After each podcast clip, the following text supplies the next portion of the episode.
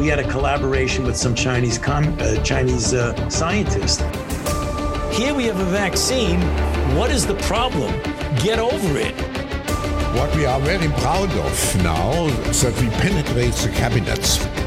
Seriously, I'm, I'm making a serious point. I don't know what half of them are protesting against. We've still got Fauci walking around free. The man should be in irons in the darkest pit. As much as he touts that he cares about it, he doesn't. This is our revolution. It's not theirs. Don't let them take it from you. Don't let them convince you that it's their revolution when in fact it's not. It's ours. And we will have it.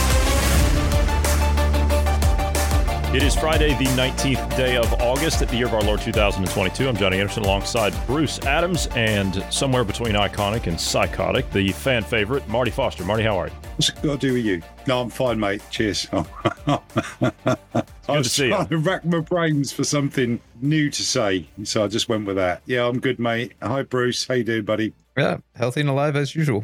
So, uh, Marty, how was your uh, how was your weekend last weekend? You uh, you had a chance to uh, to school some woke children. How how did that go? Well, it it was good because my new knees worked. I did actually manage to run a little bit towards the um, live action role play melee uh, a couple of times, but all my other bits have started to ache. So uh, I've been moving around like a 90 year old for the last couple of days. Such fun. I'm very sorry to But hear the, that. the week, well, the, the weekend was good. I didn't enjoy it quite as much as I did the last time that I, I, I went because the um the site was in the woods and fields and they were tinderbox dry. I've got to admit, we couldn't have our campfire right outside our in character tent. So um the long night of drinking and singing by the fire just didn't happen I'm terribly sorry to hear that. trying to sleep on, on a metal framed camp bed while sober is difficult. Whereas if you just fall unconscious onto it, drunk as a lord, it works. And technically, that it's it's interesting you bring that up. Technically, you are a lord, are you not? Yeah, someone very dear to me bought two square meters of Scotland, so I am entitled to call myself lord. They also got themselves two square meters of Scotland, so they can call themselves lady. And we've got our own tartan. I've got the tie. I haven't got the full kilt. They're far too expensive. But that bit me on the arse because I thought you got In free hope- accommodations and free upgrades on your flights and things like that when you were out in, in the uh, the Middle You'd East. like to think so, wouldn't you? You'd like to think so. However, the last time that I flew to Saudi Arabia uh, to start a new job, this individual who had bought me the title applied for the tickets under my name of Lord Marty Foster. And when I got to the airport security, I think they were after a bribe, but they were questioning because on my passport it didn't say that, it didn't say Lord. Is this your first name? Or what what is this? I said, no no no look i had to actually i had the certificate with me because i had a load of stuff in my bag and i showed them you know my my deeds to my two square meters of scotland uh, and uh, and they let me go because they, they they clearly realized they weren't going to get any money out of me Well, I'm terribly sorry to hear about the uh, to hear about your weekend. I do want you to know how deeply hurt I am, but perhaps there could have been a way to allow you to experience these events that you wanted to experience if only you would have had proper information sent to you before you decided to plan all of this stuff. Do you think that would have helped? uh, no No. sorry I, have no idea what you were talking about the UK government. I, I had to. I had to try and like lead up to it somehow. The UK government has launched a new emergency alert system that will be going online in October. Have you heard about this? I can't say i have to tell you You can't. no. Oh, you're gonna love this. They released a uh, a promo video. Uh, it is out, uh, and it's been airing on government websites and on their Twitter feeds and Facebook feeds. And uh, I, I think that there's a couple of adverts that are on Sky News and BBC, of course, to go along with it, uh, and the Commons channel as well. But uh, this is set to be targeting 85% of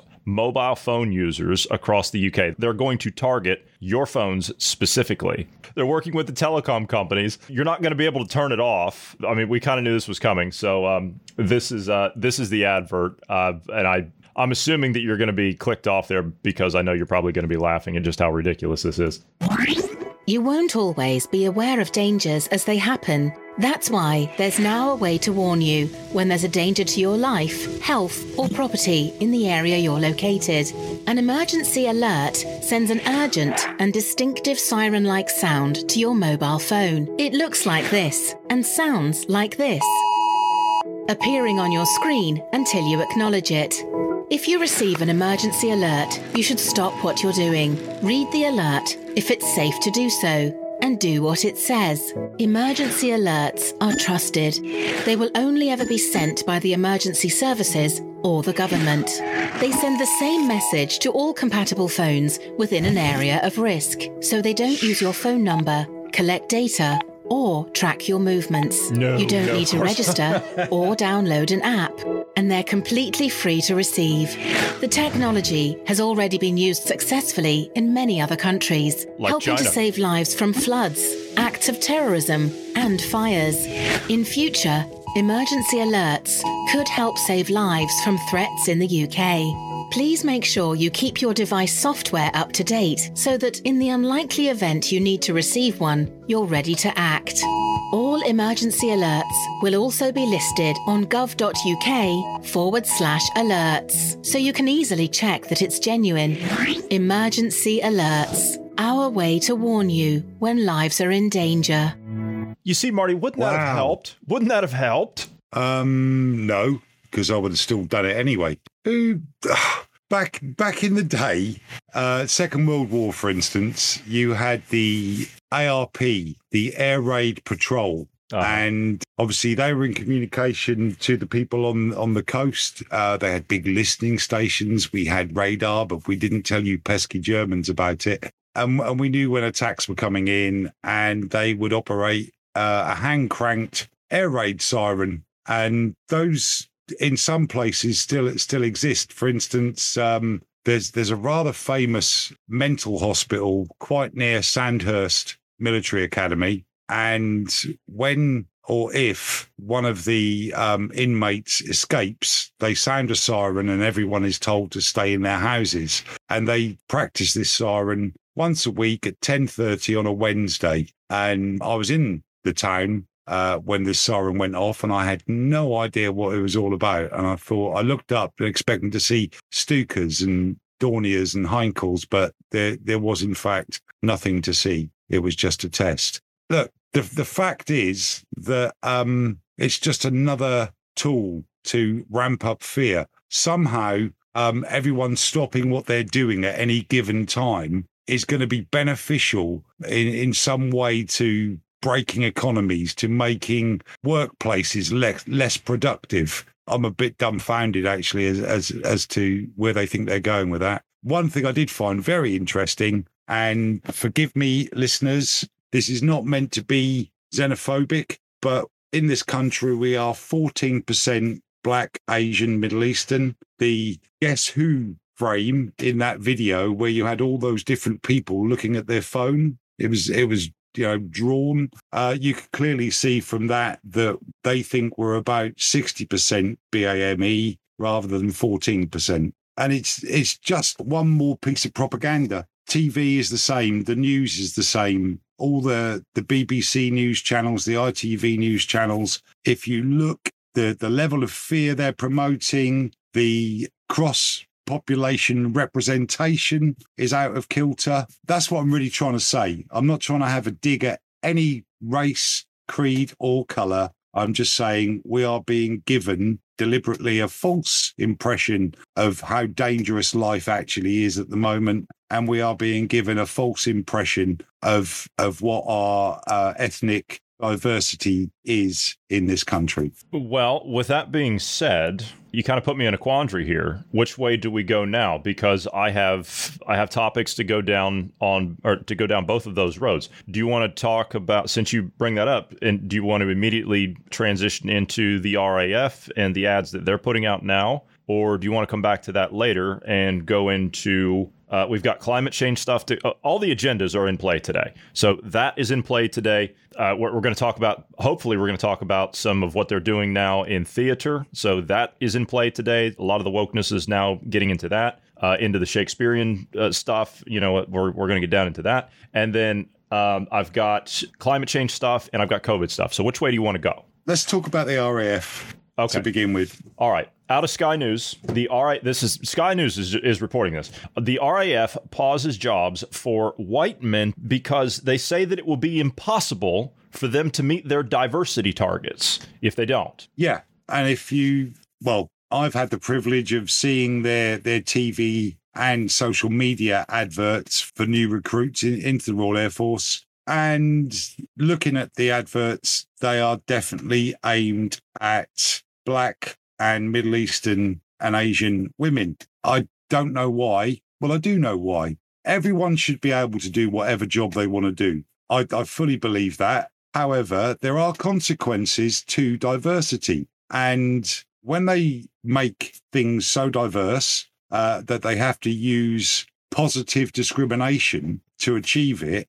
what they actually do is they undermine the fabric of society. I'm not going to apologize for that statement. That's exactly what they're doing. The jobs in, in our military used to go to young men who maybe didn't do so well at school because let's face it, education is wasted on the young, but through military service and training became responsible, properly educated and experienced adults who then go on to support families. Part of the plan is to undermine the nuclear family because that's your support network. They don't want us to have a support network. They want us to be stood ready to accept whatever our government, elected or unelected, tells us is the right thing to do, which links back into the alarm. I grew up um, expecting the four minute warning to go off most of my, you know, youth. I expected there to be some kind of um, nuclear exchange between us and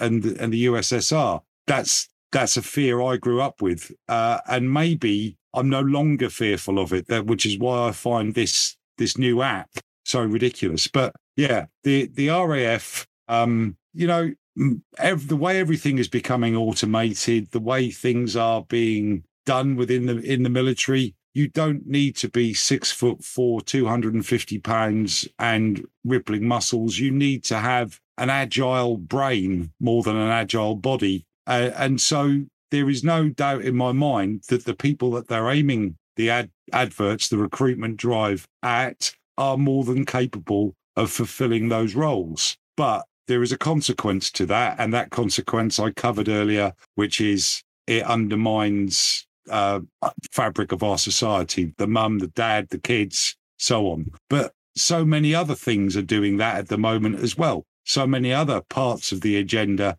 are being pushed. And this has two, two, two functions. One is it advantages, because remember, positive discrimination is still discrimination. It advantages one group over another, and it also um, cuts down the number of people who feel that they can have children because they haven't got the job, they haven't got the education, they haven't got the house, they haven't got the support network. So that's what I see happening, and I may be I may be totally wrong, but I don't think I am. No, I, I, don't think you are either. Um, and uh, quite frankly, I, I, I, agree with you on pretty much everything you said. And uh, also the fact that, yes, we're throwing out meritocracy. That's being tossed out everywhere across the Western world. It doesn't matter now what you're qualified to do. They don't care about that anymore. If you look at what is in the plan with the uh, the Great Reset with Klaus Schwab, they don't care about what you're qualified to do anymore because there are no longer going to be things such as shareholders.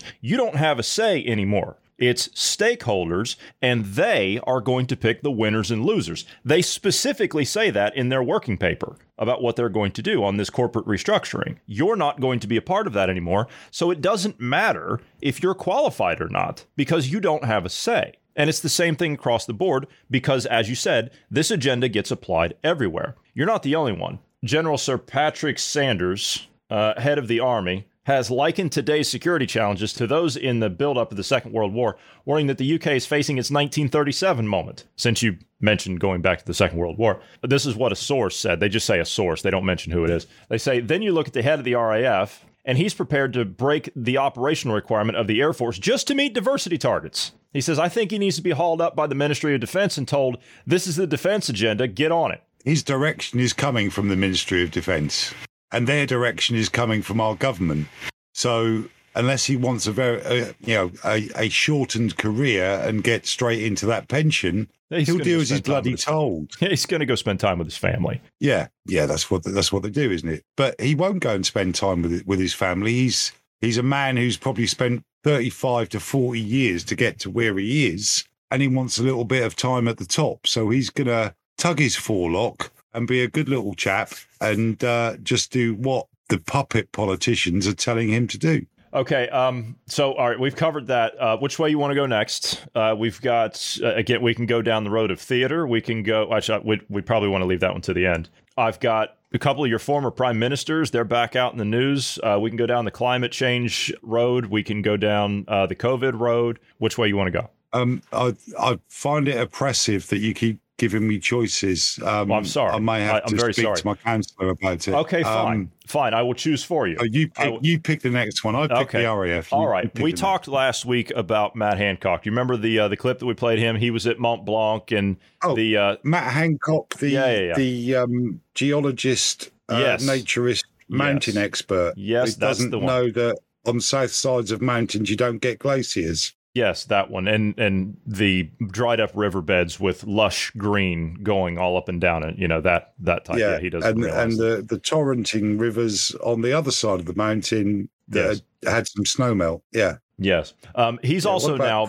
Yeah, he's a for- former health minister. He's also back lobbying for a um, uh, for a new thing uh, in the UK. Uh, and he tweeted this just earlier this week. He says, "For 50 years, we've had a legal choice over who to love. For a decade, we've had a legal choice over who we can marry. I'm calling for a parliamentary inquiry and free vote on assisted dying." Okay. Well, he's just jumping on every bandwagon going, isn't he? He is. He's, he's, He is he's a moving And it buffet. of- and you might you might think, what? Why? Why am I bringing this up? Well, it goes to reason. We're going to roll into the next thing past this. But former government official out calling for part of the same agenda, right? Because this whole overpopulation thing and this great reset, that's all kind of rolled into one, right? So they've got to hit you from every angle. So there's got to be assisted suicide. The Dutch are, are doing things now. The Swiss have this new suicide pod, I think, uh, that you can climb Yeah. into. It's just insane. Hancock is doing the climate change thing last week. This week, he's lobbying for assisted suicide using the power of the state. Well, at least that's what it seems like, doesn't it? I just think he, he's clutching at straws, trying to get as much, um, you know, airtime, screen time as, as possible. The, Yeah. the subject itself of assisted suicide is one that I've given a great deal of thought about, and it's it's wrong that someone has to to I believe anyway. It's wrong that someone has to travel so that they can put themselves out of their own misery it has to be one of the hardest things to come to terms with and do. But because it's such a a minefield, you know, is the person really that sick? Have they absolutely no quality of life? Is there nothing we can do uh, or their their support network can do that is better than them taking their own lives? Until you answer all of those questions, the the you know the act shouldn't take place. And you know, if, if they all come back as no, Mm-hmm. um, I know on religious grounds there'll be millions of people around the world who say no, it's a sin. But there's also many other cultures and many other religions in which it's not a sin. So it it's a it's a tough one for me to really talk about, despite the fact that I've given it a lot of thought.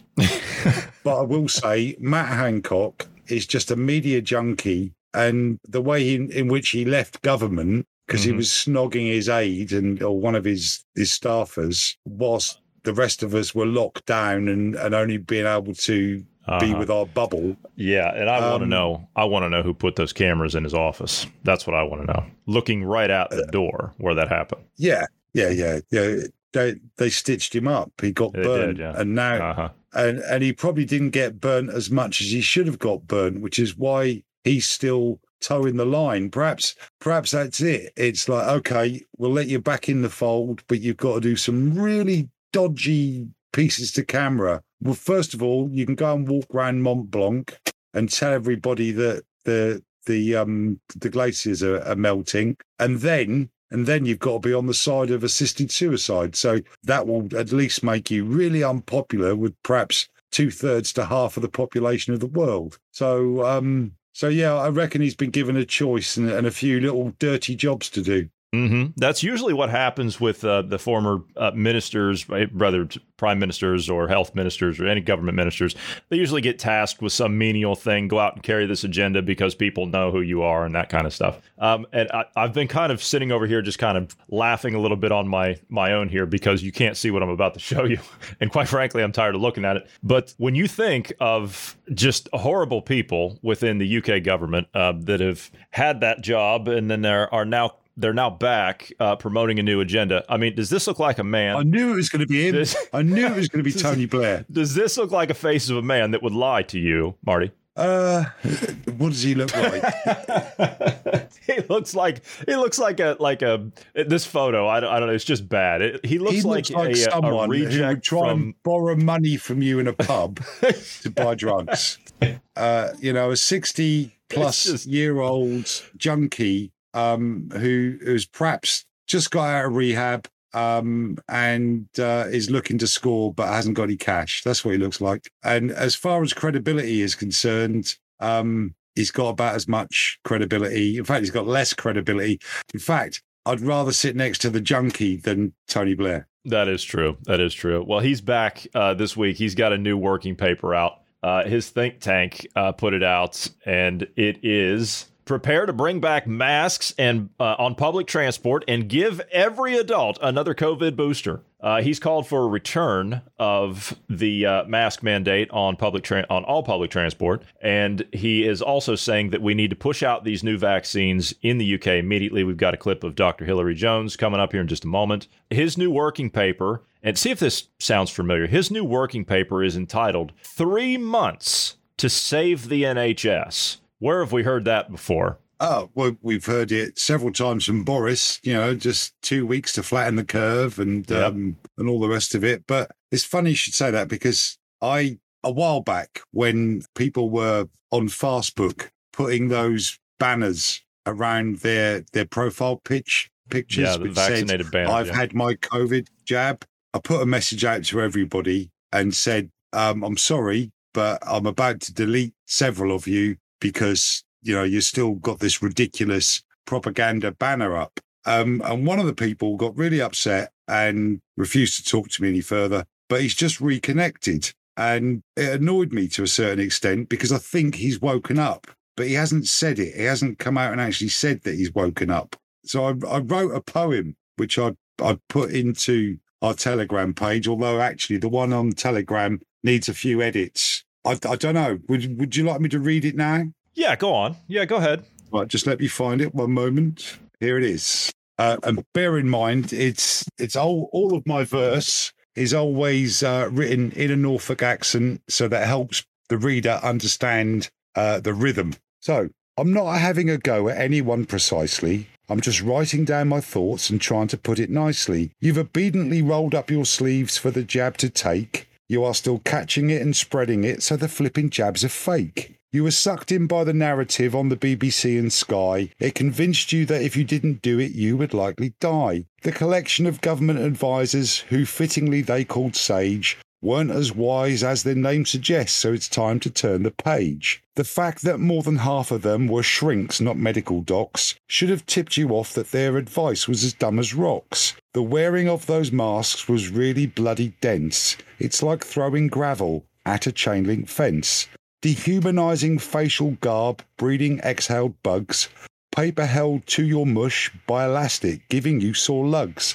It at least gave us all a laugh when some they went too far, wearing multiple layers whilst driving solo in their car. As for social distancing and the washing of your mitts, it broke down your immune response and left it all in bits. We've lurched from each catastrophe, media guided by the nose. Now it's oil and energy and how the climate goes. You call me a theorist, prefixed with conspiracy. I call you an ovine fool who simply will not see. What's happening is an agenda that for us is just not good. A great reset is being played out, a reverse of Robin Hood. The ultra rich don't need us all. Now they can automate but they want your wealth and your land and your sovereign state. It's a move to global government assisted by a virus, war, famine, pestilence, and plague to permanently retire us. Up till now, your conscience told you that you should be compliant. I'm telling you, it's done for us unless you become defiant. There you go.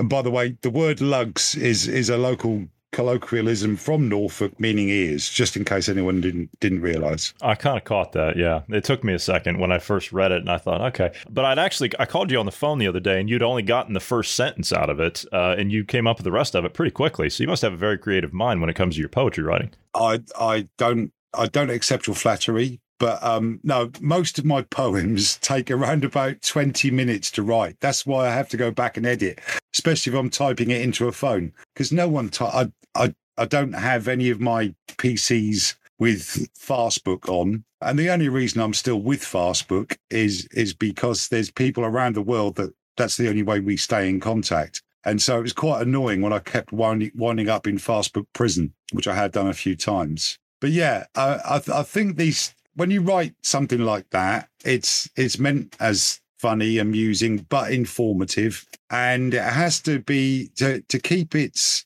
what's the word to, to to be natural. It has to be written quickly. So yeah, something like that probably took me twenty five minutes to write tops. Well, I think it turned out very well. As soon as I read it, uh, Bruce and I were reading it last night, and we were laughing at it uh, just because of the way that you eloquently put it. Uh, it's the truth. It, you you took you took the agenda and you rolled it out there in in a form of a, a poetry and and and a poem, and it it turned out really well. So uh, I have to commend you on. Well, I don't know if you can hear that motorbike going past. I do apologise. Thanks for that. There is so much more I could have included, but that would have gone over over its intended audience's head a lot of the time. I just thought I'd stick to a couple of points about mask wearing. Um, to mm-hmm. get back to the piece that we're talking about, Tony Blair insisting on masks. He can wear one if he likes. As for the rest of us, we can use our common sense and realize that it absolutely makes no difference whatsoever, other than make people more sick from their own exhaled bugs. There's a reason they're being exhaled. You know, all the all the micro bacteria and stuff that that we we breathe out we breathe it out for a reason. And when you come into contact with somebody else's miasma those are little tiny antigens that you are getting used to and your immune system is triggered by them and it fights them off uh, and it learns to be strong and and to identify foreign bodies from antigens that are naturally occurring. But all the social distancing all of the mask wearing and then this ridiculous fine tuning of our immune system through the vaccines, I don't like to use the word vaccine, has weakened our immune systems. There is no doubt in my mind about that. I'm not a medical expert. I'm just going by all of the data that we've received, all of my personal experience looking around me at people that are suddenly becoming ill at the drop of a hat, and not with COVID, but with other things. So, yeah, Tony Blair can f- off. We're at one bleep today already. That's great. Uh, millions of people are on waiting lists while A&E waiting times are at near an all-time high. You were talking about that a couple of weeks ago. According to the Tony Blair Institute, in a new working paper that they just released, which Tony Blair himself endorsed, a panel of doctors and other experts warn, and I'm quoting from the paper, this winter will bring a perfect storm resulting in unprecedented demand and reduced capacity, which will combine to create the worst winter crisis in the NHS's history. They're building that fear back up. The Irish Times released a story the other day, a headline story from them that said if we don't start looking at, at vaccinating people now, we're going to have 85,000 dead. They're already ramping that fear back up. It's getting to that point. There is a new bivalent vaccine that is said to cover Omicron, I'm doing the air quotes here, Omicron, and the original strain of COVID. And uh, TV doctor Hilary, excuse me, Hilary Jones was on Good Morning Britain talking about just that. Let's hear it. 26 million people who will be eligible for the autumn booster campaign, but there will only probably be about 13 million doses of the new Moderna vaccine, the bivalent vaccine, available um, between now and Christmas. So, uh, what the Joint Committee of Vaccination and Immunisation is proposing is that the over 50s uh, and other age groups um, will get the Moderna uh, vaccine, and uh, people under 18 will continue to get the Pfizer vaccine. Now, both give really good protection and have saved lives lives, the Moderna has marginally better immune response against both of the uh, of the current um, variants that we're seeing, the original strain of COVID and the um, and the mutated Omicron uh, variety. So it's good news. Uh, first time we've got a bivalent vaccine. It's effective against both strains, and I suppose the holy grail is that we eventually get a, a universal vaccine which which combats all strains of COVID. I mean, that would be the holy grail. Very difficult to do that. It took us years and years to get vaccines that um, fight against all uh, types of meningitis, and we'll probably have the same sort of fight to, to challenge to to find a, a universal vaccine. But to have a bivalent vaccine is a really good step forward, as the the chief executive of the MHRA has said it's a sharp. This cock one will go on much longer. Protection. no, he's just finished.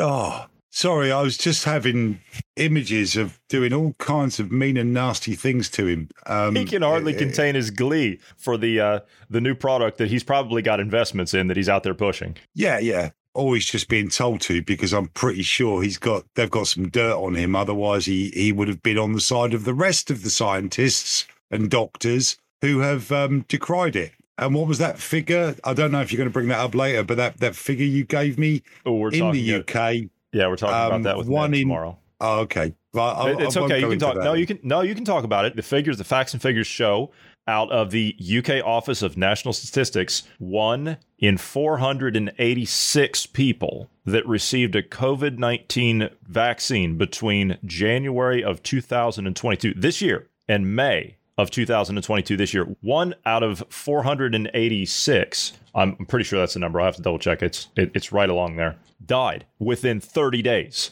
Those are horrific numbers. Absolutely they, horrific they, numbers. They are horrific. Uh, and I said to you when you gave me that figure that you have to take into account that the people, the first group of people were the very senior citizens. 482. Um, I'm sorry, 482. 482, yeah. So there there would have been an expected number of deaths in that demographic. However, I would have expected those to be like one in 2,000, not one in 482. This is across um, just so you're aware, this is across all age groups. Yeah. But already the actual truth has been re revealed because it was known right from the start that preventative measures such as increasing your vitamin C intake, antioxidants, and other things that you can get from berries and fruit and those, the, the, those kind of things just improve your diet. You don't need another jab in the arm. The message should be eat more healthy,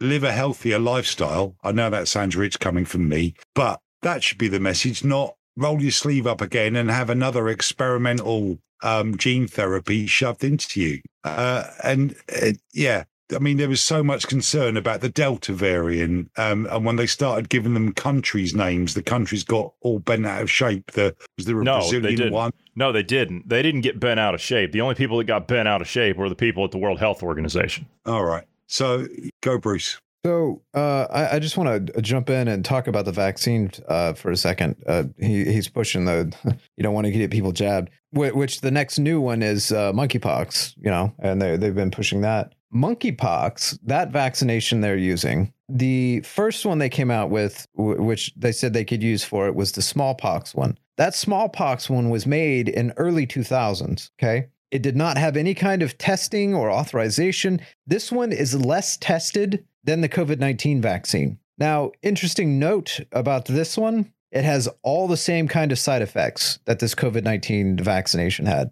In other words, this thing is far more dangerous than monkeypox itself, uh, especially this new strain of monkeypox, which isn't it interesting? We have a new strain of monkeypox that's out that's far less deadly than the original and uh, supposedly is more uh, virulent. Um, but anyway, the um, the vaccines they've been giving us here lately, or presenting to us anyway, have all been um, well, let's just say of the variety of depopulation. That that's more the focus than actually trying to cure a disease. You know, um, that's a very interesting point you make there. But um, one of the reasons we went to um, a smaller caliber than uh, 303, which was in the Lee Enfield rifle, down to 7.62, and then subsequently down to 5.56. One of the reasons is that those rounds are more likely to wound than kill. So if I got hit in the hand with uh, a 303 Lee Enfield round, it would rip my arm off at the shoulder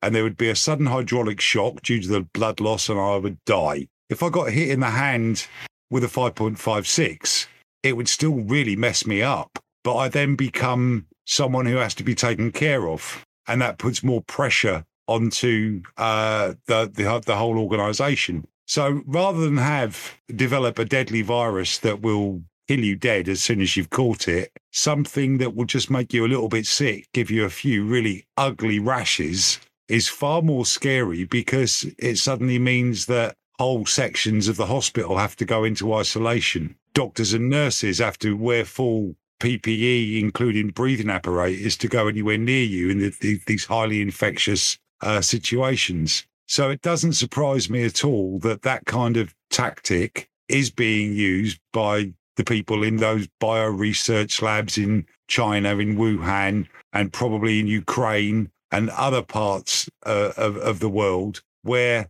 quite frankly, American money is funding gain of function research. Yep. So yeah, It it's it's just Without like permission. using a smaller just- caliber. Without permission. We weren't asked or consulted about that. In fact, they kept it secret for the longest time. Well, no, uh, this, this is going back, and I'm sorry, I'm going to segue just in here for a second. This is, goes back to something that we were discussing in prep about um, reaching for the stars. You you will not be asked permission by a global government about whether or not your tax money, your revenue, goes into those kind of functions. That's why I believe it's the only way it will ever be achieved because the whole planet, the populace that's left, will not have a choice about where the money's spent and how the money's spent. Mm-hmm. And likewise, they're already being that arrogant that they are doing that kind of thing without asking your permission, without even making it public. And they're just hoping that they can get away with it because they've dumbed us down enough. And thankfully, not all of us are as dumb as they think we are. No, no, we're certainly not. Quite frankly, they're looking to uh, to carry that over into another part of the agenda, and the other part of the agenda is the approaching winter. Of course, we've been talking the last few days here about what is going on in the country of Germany with the energy crisis. I actually saw some Italian businesses that were showing uh, copies of their um, uh, their electricity bills between July of last year and July of this year. So, for example, I, I posted one today. There's a business in Italy. It runs a small resort on the beach, right? I mean, that's that's what they do. They rely on tourism. Last year at this time, they had an electricity bill of 128,000 euros. This year, 978,000 euros. How's that person supposed to stay in business? They're not. They're not supposed to stay in business. Likewise, recently it was on the news. Now, our uncouth youth tend to go to places like Magaluf. Oh, I know. I've go- been down there. and- the, the English, yeah. dear God. Well, they, they they call it shagaluf because because they just go to get drunk and have as much sex as possible. I know. I could barely get Um, any sleep in my hotel room. I'm never staying at that hotel again. Well, you, shouldn't have left your door open and given your room number to all those girls. But anyway, um, they're now saying, "Oh, we, we've spent all this money on these beautiful resorts, and they're super comfortable, and they're they're really posh and, and nice, and we're going to discourage the Brits coming over. They will lose. They they won't get the footfall that they had before. They might have beautiful resorts now and be very attractive to that number of people, but the people who can afford to go to those kind of resorts don't want to go to Magaluf because of its reputation. So they'll go somewhere else or they won't go anywhere at all because they they're having difficulty traveling. They they they can't pass a, a PCR test or haven't had a jab or for whatever reason yeah. they won't be traveling. So the idea is that they don't stay in business. So your question was, how do they stay in business? It was a rhetorical answer- question, Marty. it was Well, a rhetorical that's question. We know they don't stay in business. we know they don't stay in business. They, they, they simply can't stay in business. They- You're right. That was a rhetorical question. I apologize profusely for going on and on. You are and on fine. And on. You are fine. You bring up an interesting point because this is going to affect the UK just as much. I- I'm bringing this up because another former PM of yours, well, you guys got a lot of those. It's kind of hard to get a, a former president to come out and make a speech in the US, at least uh, until recently. But uh, you guys, you guys got a whole bunch of former PMs. The only person I haven't seen is, uh, well, I haven't seen Theresa May. I, I've seen her, but she's still a member of parliament, so she's still in there. I haven't He seen is, David yeah. Cameron. They haven't wheeled him out yet. Uh, they tried to wheel him out for COVID, and it was largely rejected by people. So they just pulled him back off the uh, the trail there. But Gordon Brown, who was your prime minister uh, way back when, many many years ago, By he's default, out. he was never elected. He was a default prime minister. Uh huh. Um, because again, who who went? It was Blair that went and left Gordon Brown de facto in charge of the party. He was really spent most of his time as chancellor. He's he's a bean counter more than a, a, leader, that's for certain. Yeah. And every sorry, every time I hear the word Gordon Brown in my head, it goes texture like sun, as in golden brown texture like sung by the Stranglers. But again, he he was a such an ineffectual chancellor. Deliberately, it, it would seem now that uh, he did nothing to to help our economy. Sorry, he was Labour Party, wasn't he? He was a Labour Prime Minister, not Conservative. He was, yeah. And he was the one who left the note in the Treasury saying, We've spent all the money. yeah. Yeah. So, not to be trusted, not to be listened to. He can stick his opinion up his well farter. There's another beep. He's also the one that was uh, at the G20 last year, and he says the G20 we're going to be the ones that are going to be deciding who lives and who dies. Uh, I do recall us playing that uh, that clip several times over. Yeah. But he is out Yeah, this week. I remember that. Yeah, he wrote an op ed for The Guardian, and I'm going to go over what he covered in there. The energy prices in the UK are skyrocketing, just as they're skyrocketing across Europe and the United States. He wrote that the energy cap on electricity bills needs to be removed before it's updated later this month, and energy firms' windfall profits and bonuses have to be properly taxed now before the money flees the country. He says the government should pause any further increase in the cap, assess the actual costs of the energy supplies being sold to consumers by the major companies, and after reviewing the profit margins and examining how to make standing changes and social tariffs more progressive, negotiate separate company agreements to keep prices down. He says if any of the energy companies failed to comply with these requirements, he went on to say, that they have to be nationalized as a last resort until the crisis is over. Of course, we know the crisis is never going to end. So he's essentially calling for a complete nationalization of your entire energy sector. I don't ever want to be accused of hypocrisy because to me, it's one of the worst things, one of the worst character traits. And I don't know if you recall, I'm sure it was in a podcast or it may have been in prep. We were talking about Comrade Corbyn and how that was one of his battle cries as well about nationalisation. And I did say in that podcast that I don't think that any kind of utility should be for profit, same as prisons should not be for profit. We need these things as as infrastructure to let our society continue the way we want it to continue. And the laughable thing is that this lame duck prime minister has caused a situation where nothing will be decided until his uh, you know his relief whoever takes over um, is is elected so the energy companies are having this wonderful time um, charging a fortune for gas for electricity and the oil companies for petrol and diesel at a time where there's no shortage of fuel in this country and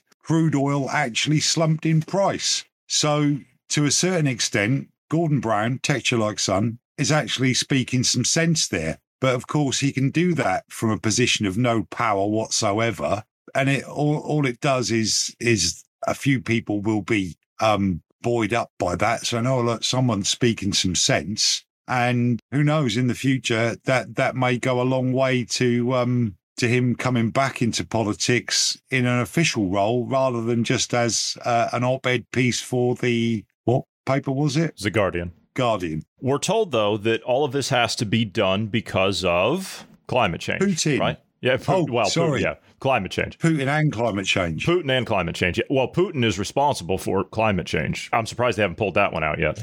But I, I caught this earlier this week. This is on Talk TV out of the UK. This is a physicist named Brian Catt, and he's discussing what's actually going on now. It's totally normal. This follows exactly what the trends are that we've seen before. And he references it back to when parts of England were actually a tropical environment, as in, used to have hippos and, uh, and elephants on the shores of the Thames. Like, how's how's that possible if we don't actually have a constantly changing and constantly evolving climate on the planet? This is not something that's out of the ordinary. Yes, we're seeing droughts in places, yes, but we have seen this stuff before. Just like this warming thing that they're talking about, that is a natural cycle. We actually had something called the medieval warming period about 500 years ago. Take a look at it. We actually had the Scandinavian countries growing grapes and, and types of citrus fruits up there because it was so warm that far north. I don't remember anything about some kind of uh, man made climate change, industrial revolution, anything like that, fossil fuels, any of that stuff going on back then. I don't believe that it actually happened. Bruce, you want to say something before I play this clip? Yeah. So just real quick on the, um, you know, droughts and climate change and all that we also had like the the Mayan culture and the Aztec just all of a sudden disappeared. And when you go back and look at like sediment and you know everything to see what happened, there was a massive drought that happened. The the civilization died off because of lack of water. So it's almost like we have these words in our lexicon like drought because it's happened before because we needed a word to define those things. You're absolutely right. Uh, this is uh, physicist Brian Catt. I think we, we, look, we all accept we're in a period of global warming, but a lot of people are, are panicking, aren't they? Um, uh, yes. are they right to panic? No. Um, they should relax, basically, um, simply because if they were to go and look at the natural history of the Earth, which has all been unravelled since these m- climate myths were created by the UN, they'd find that actually what is happening now is almost totally normal. And the Earth, on the short term, forget ice ages, that's a confusing thing. But for the last 10,000 years, which is a short warm period within an ice age cycle, it goes up and down about a degree at the equator, two degrees at the poles, about every thousand years. Um, and it's perfectly normal. And the rate of rise now, before people start, obviously people might phone in with this one, the rate of rise is not unusual either. It's about one degree in a century, and it goes up and down while it's. It can go up and down a degree while it's doing that. Yes, and that's a global average over thirty years. It's not the weather. So. So we've got on one side, we've got the Intergovernmental Panel on Climate Change. We've got thousands of supposed experts, yep. all stuffing stuff, stuff into their models. Um, why are they wrong? Um, well, because their presumptions that they feed into their models are wrong. And I think we talked briefly about this. It's called GIGO, garbage in, garbage out. That's the point. And one of the assumptions they put in is there's no natural change. So if the change that they assign to carbon dioxide is actually natural, there is no anomalous diff- uh, in, what's the word I want? Ex- additional change to be observed. So it's not actually happening.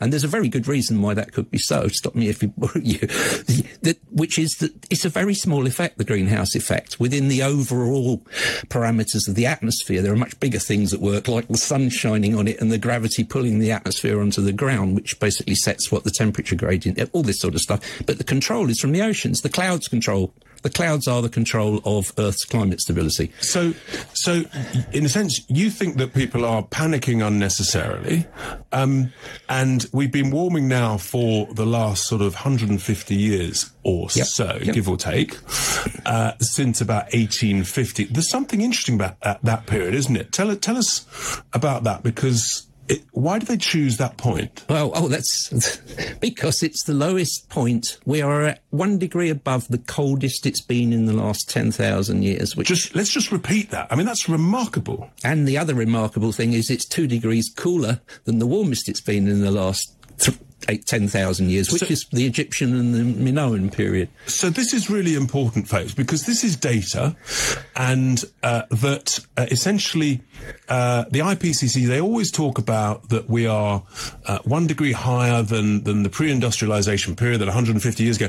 But what you're saying, Brian, is that was the lowest point in the last 10,000 years. Correct. So so in a sense, that's why we shouldn't be panicking, and that it's been much warmer in, in two or three previous periods. Yes, and in the last interglacial, which was 130,000 years ago, when the country is much, pretty much where it is now, about 50 degrees north from the equator, there were hippopotami and elephants on the banks of the River Thames. That, that, was, that would be quite a sight now, wouldn't it? It would. And, and it's well known, this is natural history, and it's, it was six degrees warmer than it is now. And there were humans wandering around the place, presumably hunter-gathering happily. Um, we're a tropical species. Should we be panicking, gentlemen? or not? I tend to agree with uh, the, the good physicist here and say no, because those of us that have been screaming about natural change this entire time, we've been laughed at as conspiracy theorists. One of the things that is concerning me, I, I, I really appreciate hearing that because it helps me to understand where we are and not get panicked by it because I can take that information on board. But one of the things that has concerned me, one of the things he said there is about how the clouds shape our weather. And in, Yeah. indeed they do. But there are so many countries, particularly in the Gulf, that are seeding clouds and creating rain so that they can turn what has naturally been formed as a desert into lush vegetation for tourism. You know, Dubai, you drive down the highways in Dubai and Abu Dhabi, and you look left and right, and all you will see is green. 10, 20 yards behind that band of green down each road is desert, is big sand dunes. But those countries out there are seeding clouds all the time. And that has got to have an effect on how weather patterns, global weather patterns, are actually working. Uh, and it has got to speed up that change. Again, I'm satisfied from what the good physicist said there that we don't have anything to actually worry about. But some of the countries where we get our oil from who have extreme power for no other reason than than a, an accident of geology are messing things up a bit and no one is stopping them. The UN aren't crying out for them to stop. So yeah that's a, that's a great piece and I'm glad someone has been on to say it but I'm still concerned about things like cloud seeding I don't share the same concern, and here here's why. As temperatures rise, one of the things that that changes is uh, okay. Let's assume for a moment that uh, carbon dioxide is such a bad thing, like they were saying. Okay, uh, as temperatures rise, the ocean releases more of its uh, CO two. So even more CO2 gets into the atmosphere. Eventually, it's going to reach a point to where the uh, greenhouse gas effect that it's causing is going to reverse. Eventually, it's come to it's going to come to the point to where the sunlight is going to be reflected, and then the amount of CO2 in the air is going to decrease because then it it returns back to the earth through precipitation or what have you.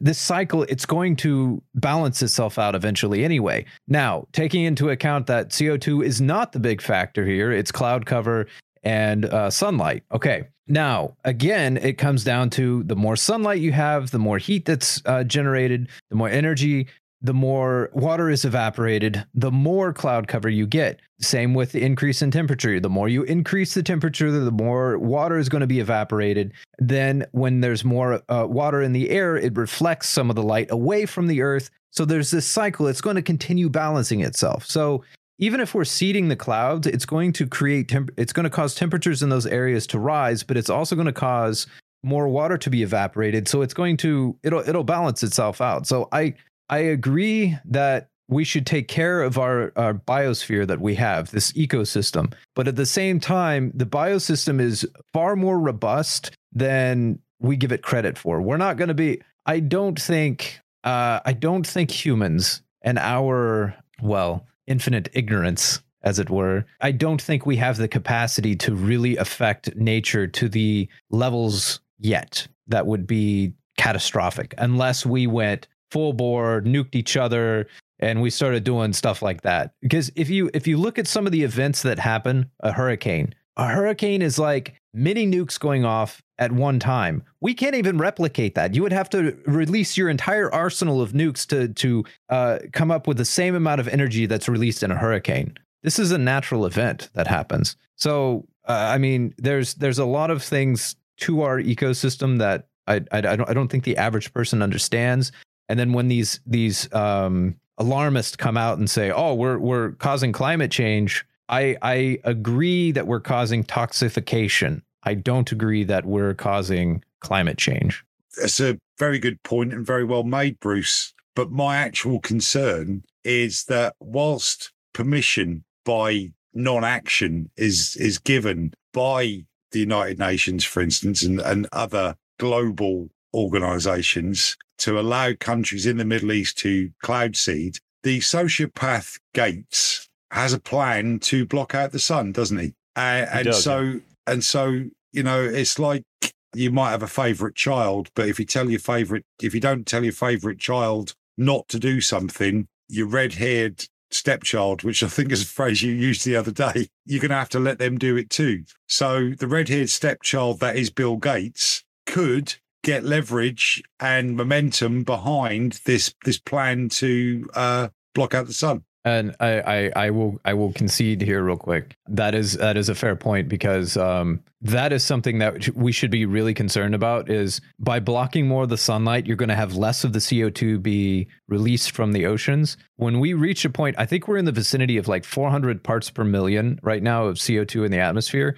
If or, or carbon in general, which is too um, low, actually, it's too low if you look at history. If we get to 150 parts per million, Congratulations, gang. That's an extinction event. That means life on Earth will cease to exist. Plants will die from lack of uh, nutrition. Uh, so you'll you'll have to have special locations to grow the plants and like special facilities that provide more uh, carbon. That is a extinction event. If he starts blocking out the sun in locations like this, and that uh, CO2 is not allowed to be evaporated, or or we start reducing the amount that we we produce, and we stop this cycle uh, of more being released, that could very well be an extinction event. No, you're right. And don't forget about the World Economic Forum's plan to put space bubbles up there to uh, to block out everything in orbit as well. Uh, that's something that they released a couple of weeks ago. Unfortunately, we are out of time. We were actually over, uh, but that's okay. I, I, know that